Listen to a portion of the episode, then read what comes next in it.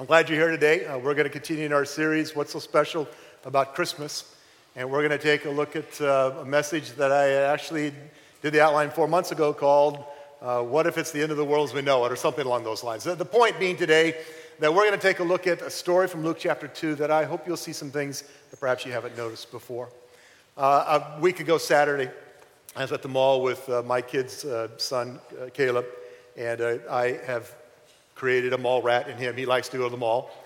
And I took him shopping. We were kind of going around, and, and, mom and dad were busy doing something else. So I had him, we went into one of the stores, and you know, they've got racks everywhere.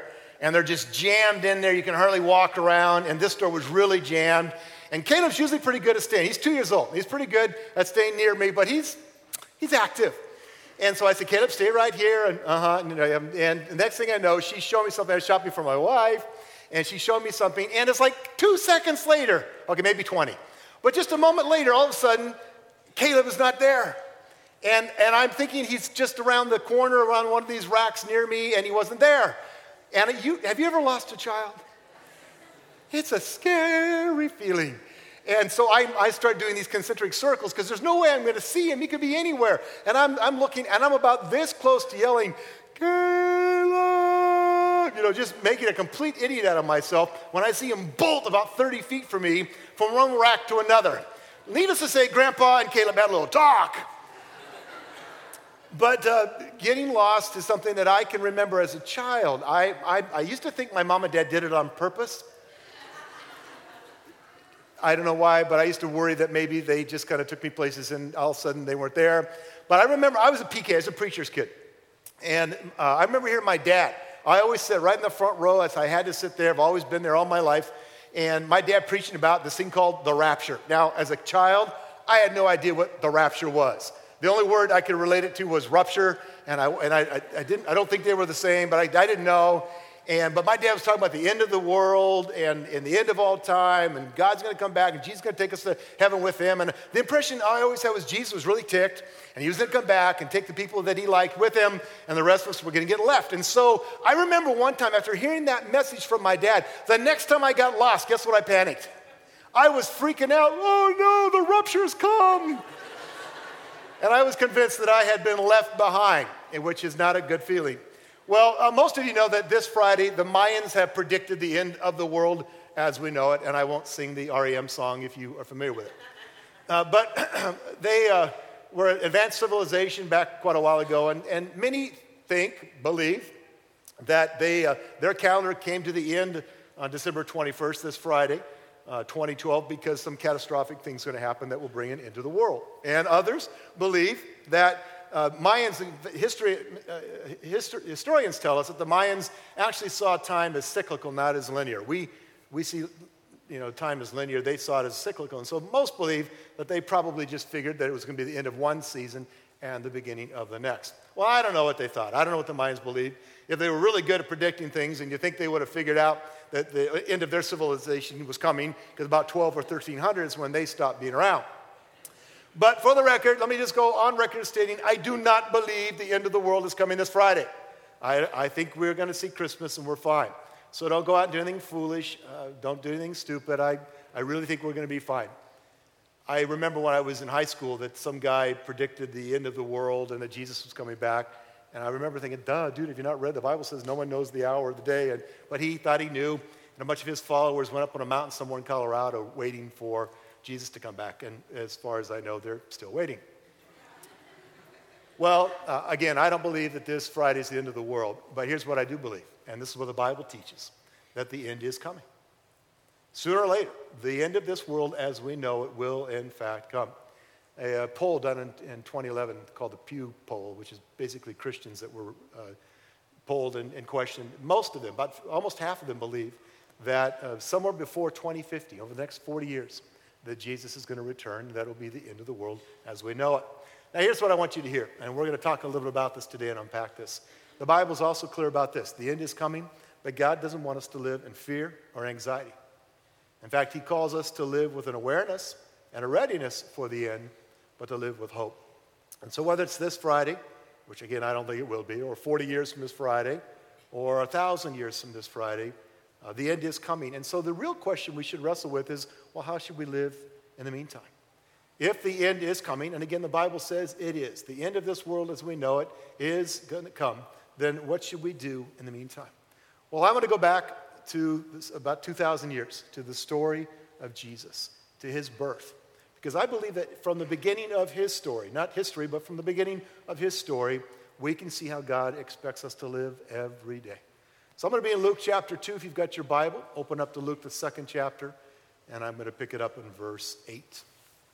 And there were shepherds living out in the fields nearby, keeping watch over their flocks at night.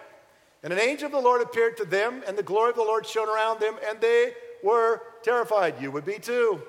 But the angel said to them, Do not be afraid. I bring you good news that will cause great joy for all the people. Today, in the town of David, a Savior has been born to you. He is the Messiah, the Lord. And this will be a sign to you. You will find a baby wrapped in cloths and lying in a manger. Very unusual, but that's what the angel said. That's where you'll find the Savior. Verse 13 Suddenly, a great company of the heavenly host, a whole army, appeared with the angel, praising God and saying, Glory to God in the highest heaven, and on earth peace to those on whom his favor rests. When the angels had left them and gone into heaven, the shepherds said to one another, Let's go to Bethlehem and see this thing that has happened, which the Lord has told us about. So they hurried off and found Mary and Joseph and the baby who was lying in a manger. And when they'd seen him, they spread the word concerning what had been told them about this child, and all who heard it were amazed at what the shepherds said to them. For a lot of us, this is a very familiar story. If you grew up in church, you've probably heard it hundreds, maybe thousands of times.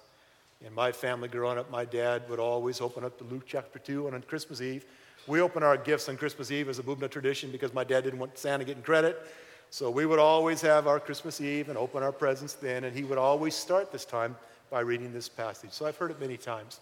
But I think there's some lessons here. I, I don't think they're hidden lessons, but there's some things that might not be quite as evident as they should be that I want you to leave with today. Lessons we can learn. Here's the first one. Number one, if you're following along in your outline, we don't have to live in fear. We don't have to live in fear.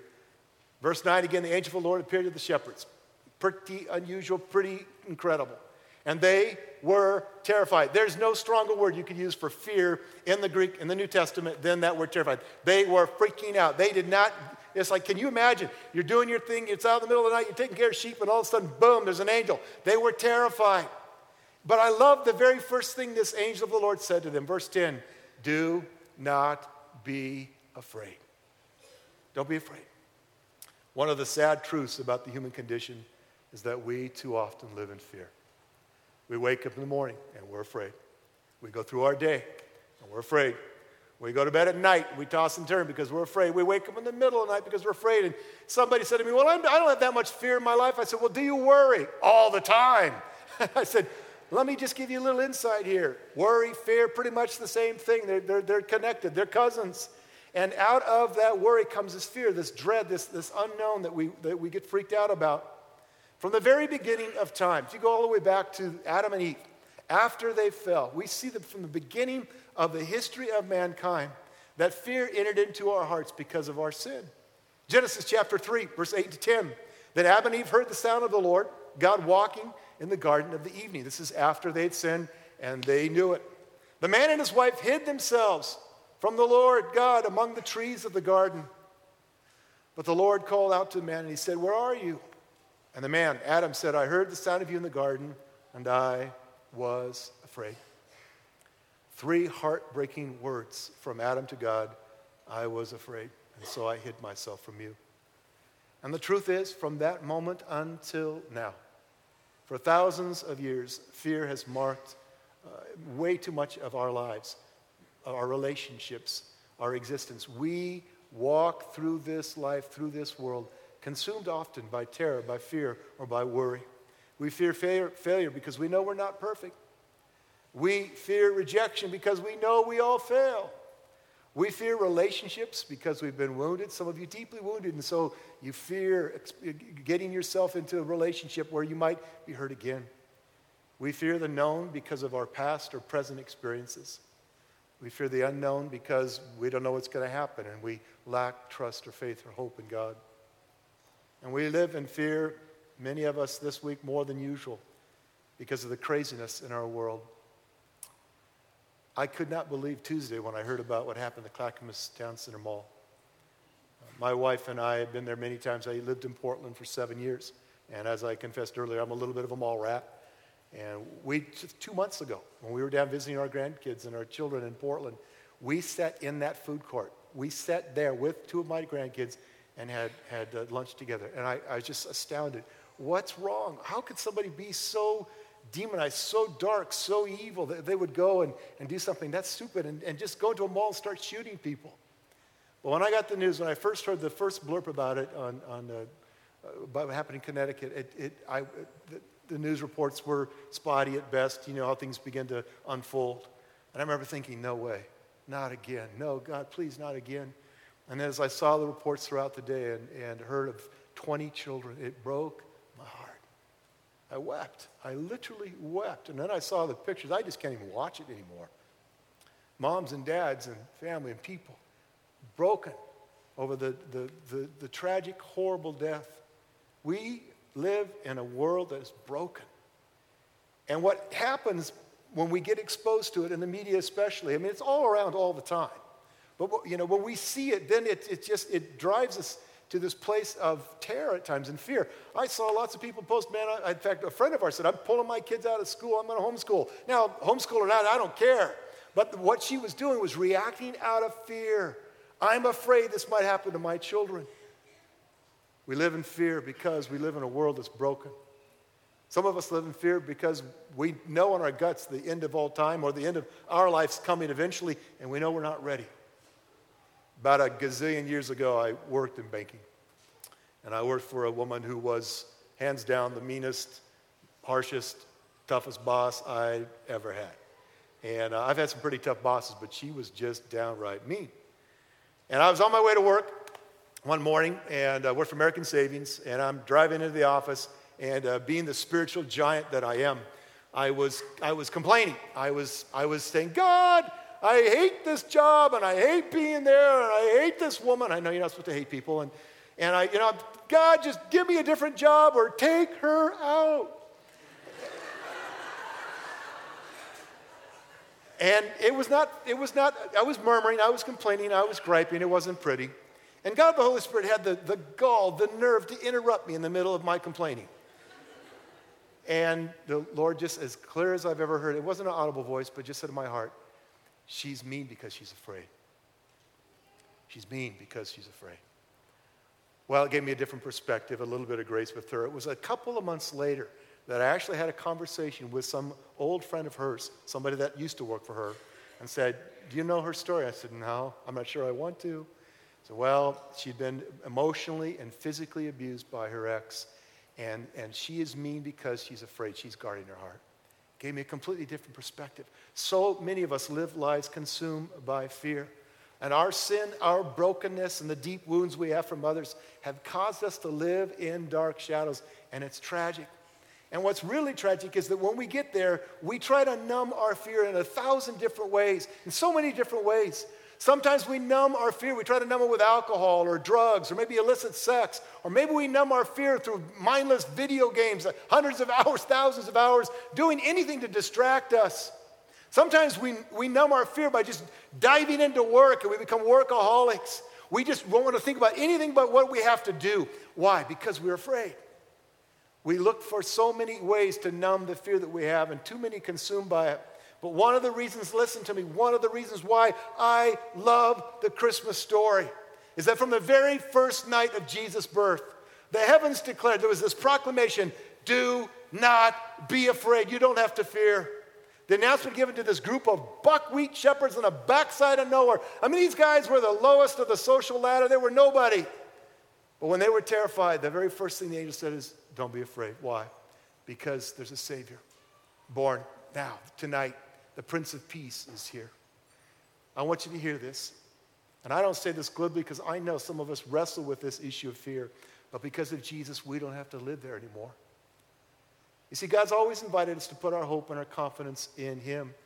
He's always call, called us to find our peace in Him, in our pursuit of Him, not in the circumstances that we find ourselves in not in the, the craziness of the world around us. If you're looking for peace there, good luck with that, with that one. But God is consistently, from the beginning, do you know that there's over 60 times in the Old and New Testament the scriptures say to us, Fear not, do not be afraid, fear not, fear not, fear not. The invitation from God is, Come to me. Put your hope in me, put your confidence in me. I know you live in a broken world, but don't focus there. Fix your eyes and your heart on me. David wrote in Psalm 50, 56, verse 3 When I am afraid, I will trust in you. And one of the reasons why I love David's statement here is David doesn't get hyper spiritual. I'm never afraid because I trust in God. He says, When, do you hear that? When I am afraid, I will put my hope and my trust in you. Guys, we have to deal with the reality of life on this planet. Stuff happens, there's brokenness all around us. Sometimes you're going to find yourself in a moment of terror. But we need to choose to do what David did. When we're afraid, we put our hope in him. Jesus said to his disciples in Matthew 10 29 to 31, Aren't two sparrows sold for only a penny? But your father knows when any one of them falls to the ground. Even the hairs on your head are counted. That's really good news for some of us. And Jesus said, So don't be afraid. Don't be afraid. You are worth much more than many sparrows. Sometimes we forget this or we don't get it, we don't understand. But here's the truth you are worth everything to God. So much so that He sent His one and only Son into the world for you. He sent His Son into a broken world to be broken for us. How can we live without fear in the midst of a world that's just going to hell in a handbasket, that's so screwed up, that's messed up? And guys, I'm praying, pray with me that nothing stupid happens. But you know, you got to wonder, people thinking the Mayan calendar, and what I just prayed hard, God, please, no more stu- stupidity, no more foolishness, no more evil. But we could, we could be consumed by that and focus on that, or we can put our trust and our hope in the one who said, I will never leave you, I will never forsake you. I am your Prince of Peace. I can be your Savior. How do we live without fear? By trusting in the one who truly does love us more than his own life. In fact, I want to just take a moment and pray. We're not done, but I want to pray for you right now. Father, some in this room have been eh, eh, unable to sleep this week because of fear. They're in family situations, they're in financial situations, they're in relationship situations. They, Lord, just in this world, they've watched the news and they are literally scared to death. And I pray for them right now, God. I pray for myself. I pray for us that you would cause us, Lord, to turn our eyes and our heart to you, to fix our eyes and our mind and our heart on you, the Savior, the hope of the world, the Prince of our peace. And reach into our souls right now, Lord, in that spot where we've been hiding in the trees and fear. Reach into our hearts there, Lord, and draw us to you. I pray it in Jesus' name. Amen. All right, here's the second thing. Let's move on. Second lesson from the birth story of Jesus. Number two, we need to respond to God's invitation and pursue Jesus. I'm not going to spend a lot of time on this, but we have this opportunity. You're going to have it right in just a moment, right now, to respond to God. And at the end of the world, at the end of time, or at the end of your life, listen to me, what you know is not going to matter. Who you know will matter and make, be all the difference in the world. Not what you have, what you know, but who you know is what matters. And how you respond, how you personally, individually respond to the good news of a Savior is what's going to matter at the end of time or at the end of your life. Do you know Jesus? Do you have a personal relationship with Him? People say, Well, I've gone to church all my life. Well, I'm a pretty good guy. I'm, I've cheated on my wife. I haven't ripped anybody off. Great. Glad to hear that. But the Bible says that our good works are never going to be good enough to get us into relationship with God. It comes by relationship through His Son. Ephesians 2 8 and 9, God's grace has saved you because of your faith in Christ. Your salvation doesn't come from anything you do. It's not about your good works, it's God's gift. It's not based on anything you've done, so no one can brag about earning it. Guys, you are never going to be good enough on your own. You're never going to do enough right to get into right relationship with God on your own. And that's why God said, I've sent my, my son as a savior. And it is through relationship with him by grace, through by faith, through faith, it's relationship with Him that enters us into a relationship with God. Titus 3:5, it wasn't because of the good things we had done, it was because of His mercy that He saved us. Some of you have grown up thinking, well, if I just do more good than bad, when I get to the pearly gates, it's all going to be okay. Nope. That's, that is not what the Bible teaches. The Bible says, do good things, yes, but you're never going to be good enough on your own. That's why you need a Savior. That's why you need to be in relationship with Jesus. And this gift of God comes and is initiated by entering into faith, by grace, into a relationship with his son. At the very first night, I love verse 11. It says, The angel said to these shepherds, Today in the town of David, a Savior has been born to you. Don't miss the power in those two words, to you. Jesus came not for somebody else, not for you know, some other group, not just for the Jews. It says he came to you. He came to have a relationship with you. And the shepherds responded to this invitation. That's what I love about these guys. Verse 15 When the angels had left and got into heaven, they said to each other, Let's go. Let's go to Bethlehem and see. And so, verse 16 says, They hurried off and they found Mary and Joseph and the baby. And that phrase, they hurried off, could actually be translated, they took off running. They didn't waste any time or waste the opportunity. And I imagine these guys, I mean, don't you, again, just can't you see them? Angels are gone. They look at each other. And I think hooting and hollering and screaming all the way. They're laughing as they're running for Bethlehem. Ever been terrified really bad by somebody, like Brian does to me occasionally in the office? He thinks it's funny. You know, I'm there doing my whatever, and he opens the door, ah, you know, and you just tear and jump, and your heart stops for a second. But you know that feeling right after that moment when you realize you're not to die? And it's just a friend being a jerk, it's okay. And, and you realize, so you have this adrenaline rush, and then there's this incredible sense of relief and almost giddiness. I think that's the way these shepherds felt. Angels, oh, they're terrified. Don't be afraid. Here's what you need to do. Angels are gone. Boom, they bolted. And I think all the way there, laughing and hollering and screaming. Did you see that? Did you see how big that one guy was? That was awesome. And they're on their way to Bethlehem. What do they do? They responded to this invitation go and find this baby.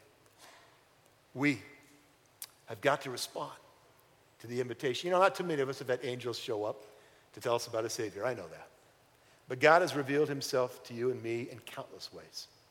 Countless ways. I've got a friend uh, years ago, his name's Brad, who uh, told me, and he said, I'll believe in God when I see an angel or a miracle. And said, there got to be a proven miracle. None of this, I had a headache and God healed me sort of stuff. I, I'll believe in God when I, when, I, when I see an angel show up or I see a miracle. And I smiled, and without hesitating, hesitating I said, Brad, I said, have you ever, ever, ever in your life seen the, a, a, a sunset over the ocean? Yeah. And how can you not believe in a God with something that glorious? Ah, have you, have you ever studied the human eye? Scientists to this day do not completely understand how the human eye functions. I mean, they can draw diagrams and they get the basics, but they don't, it's like, what? We don't even understand how this thing works in a human body. I said, Brad, have you ever looked through a telescope up into the heavens and just seen countless stars and galaxies? How can you not believe in a God when you look at the majesty of our universe? I said, Brad, have you ever watched a mother give birth? And at that point, I'd had three kids I watched give, my wife give birth to. And it's, it's awesome. And I mean, I made a believer. It's like, wow, this is just, this is glorious. And I said, Brad, have you ever been unconditionally loved by somebody? And, and there's no reason for them to love you, but they love you anyhow. I said, every one of those experiences and a thousand more, that, that's God showing you His glory, His goodness, His presence, that He's alive and real. Romans 1:20. Paul wrote, "For ever since the world was created, people have seen the earth and the sky. Through everything God made, they can clearly see his invisible qualities, his eternal power and divine nature, so they are without excuse. They are they have no excuse for not knowing God. See, I think it takes more faith to not believe in God.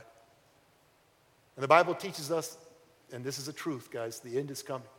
And when it does, either the end of your life or the end of this world, the question will be how did you respond to the good news of the Savior? What did you do with God's invitation to you to come and experience relationship with Him through His Son?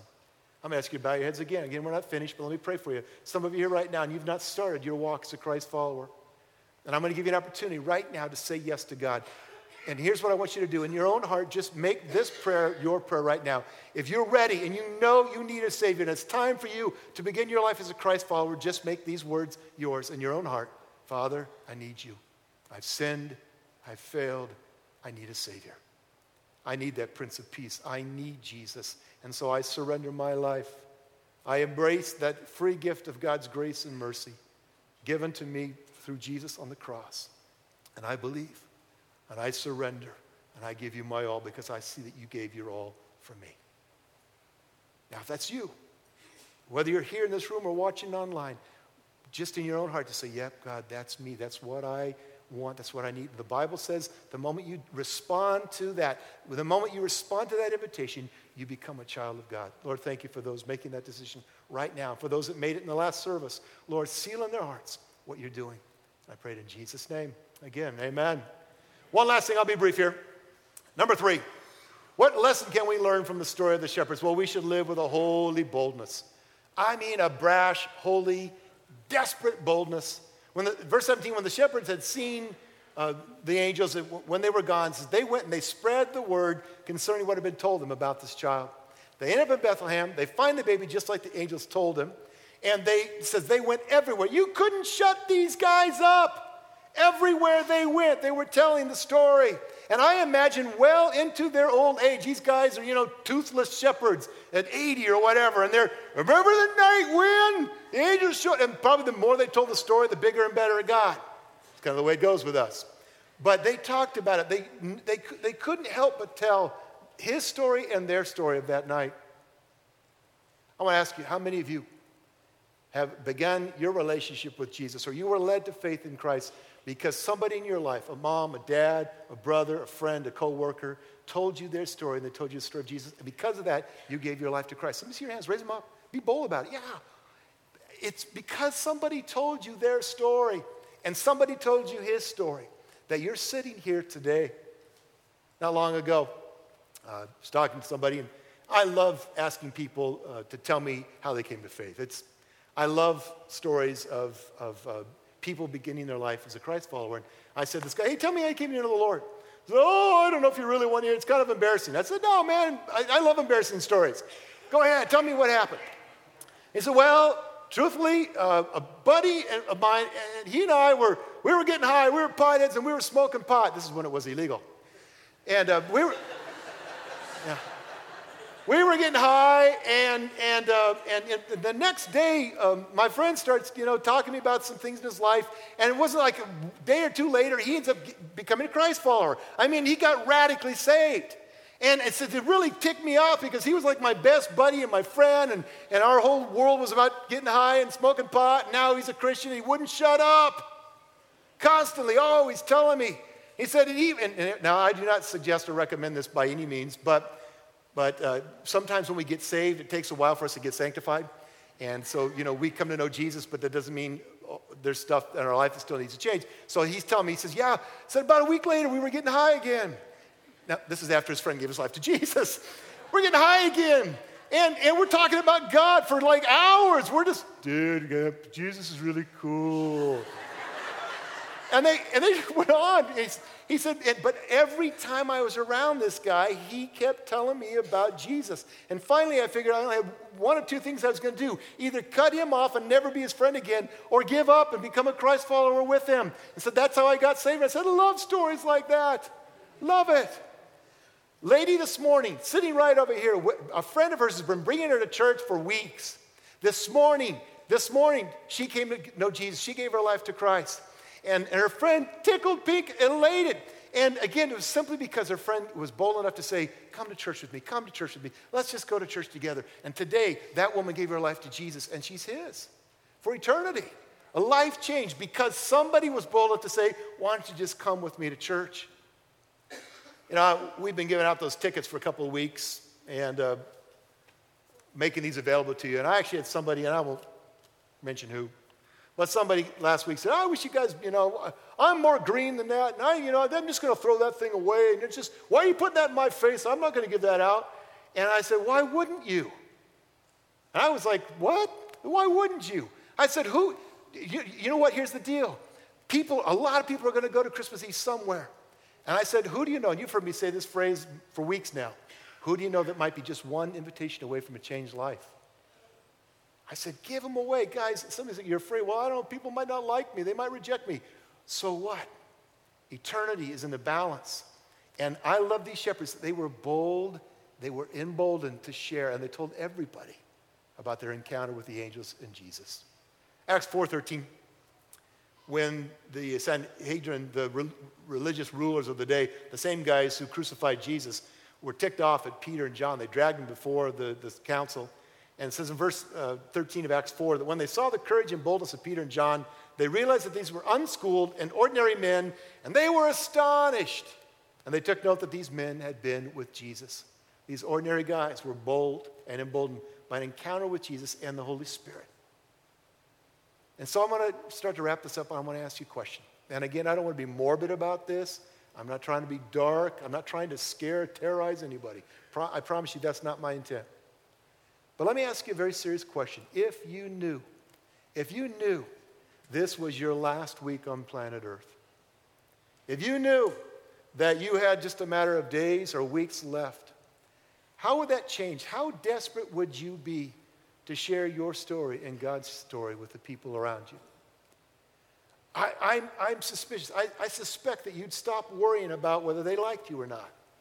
You're going to be dead soon, anyhow. Who cares? I think you'd stop worrying about rejection I think you'd stop worrying about how you might look or how you might come across. I think you'd stop worrying. Well, you know, I just need to know a lot more. I don't know much about the Bible. If I just knew more about the Bible, and I don't think you're going to care about knowledge as much as the passionate story you want to share of your encounter with Jesus that changed your life and of his story that can change their life. I think you'd get desperate to tell anybody and everybody. You'd go to school, you'd go to work, you'd go to your neighbors, you would go to anybody and everybody you knew. You see, the reality of our mortality has a way of making us uh, motivated, and, and, and, in some ways, that's a good thing. A couple weeks ago, my Uncle Stan passed away, and he's um, been sick for a long time. He's with Jesus, love him. And I'm at that age right now where I'm losing relatives left and right, and, and parents, and un- aunts and uncles, and grandparents, and it's, it's a little tough but it, every time I'm, I'm faced with this reality, and I want you to be faced with this reality today the reality of your own mortality, that life is short. Again, not to draw fear out of that, not to create terror in you by any means. That's not my goal. But I think if we understand how short and precious life is, that's going to motivate us to be bold, to be willing to share, to invite our friends, to be bringers and includers, to tell anybody and everybody we can about this one who loves them more than his own life. I really don't think this is our last Sunday together. I don't think this Christmas will be our last Christmas together. But the Bible says that that day is coming. We don't need to live in, live in fear. We do need to respond to God's invitation. We do need to be bold. The old Christmas song goes to go tell it on the mountain. We need to be people who are emboldened to share by the Holy Spirit, to share what Jesus has done for us and what he's done for them. And I think when we do, we're going to see our world turn upside down. The first church literally turned their world upside down because they were bold to share the story of Jesus. One last verse, and I'm done. David said, the psalmist said in Psalm 46 God is our refuge and strength, an ever present help in trouble. Therefore, we will not fear. Close your eyes, let me pray for you.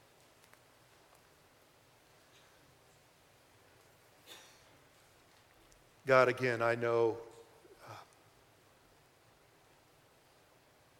how inadequate I am to communicate your heart to your people today. I just, I feel like, Lord, I'm just so far from being able to say what I, I think you want them to hear. But the Holy Spirit, I trust you right now to make it clear, to give revelation to every person listening to these words that has heard this message today that they are loved, that they don't have to live in fear, that they can walk in peace, that, that you want us to respond to you and to continue to respond to you, and that you want us, God, to be bold to share our faith. God, burn those truths in our heart today. Jesus, you put us here as lights in the midst of darkness, and there's a lot of darkness in our world. You put us here as a voice to not be silent, to not just sit by and shake our head, but to speak boldly the truth and love that a Savior has come and He's Christ the Lord. God, help us to be bold this week. I pray it in Jesus' name. Amen. Let's stand together. I want to finish with one last song of worship. We're going to give. Uh, if you're visiting today, if you're a guest, drop that communication card. If you have a prayer request, put that in. But let's give because we love the Lord. Let's give as we worship, and I'll come back and wrap it up. He will never leave us. He will never forsake us. God is able. He's with you. I want you to leave with that truth this morning. Today, if you begin your life as Christ follower, tell somebody. And back in the tables to the right of the doors, it's the packet for new believers. It's got a Bible and some material to get you started in your walk with Jesus. We got lots of these tickets left. Take them. Go get them. Give them away. Pastor Bryce can be right down here. We need 10 people for the 4 o'clock on Monday night. 10 people for the four, uh, 6 o'clock on Monday night to help with Adventureland. Really need you guys step up. You can go to one service with you and, and, serve with your family and attend the other. And this is one way you can make it possible for us to reach our community. So come and do that. Prayer team will be down front. Communion on both sides of the room. Go be bold this week. God bless you guys. Thanks for coming.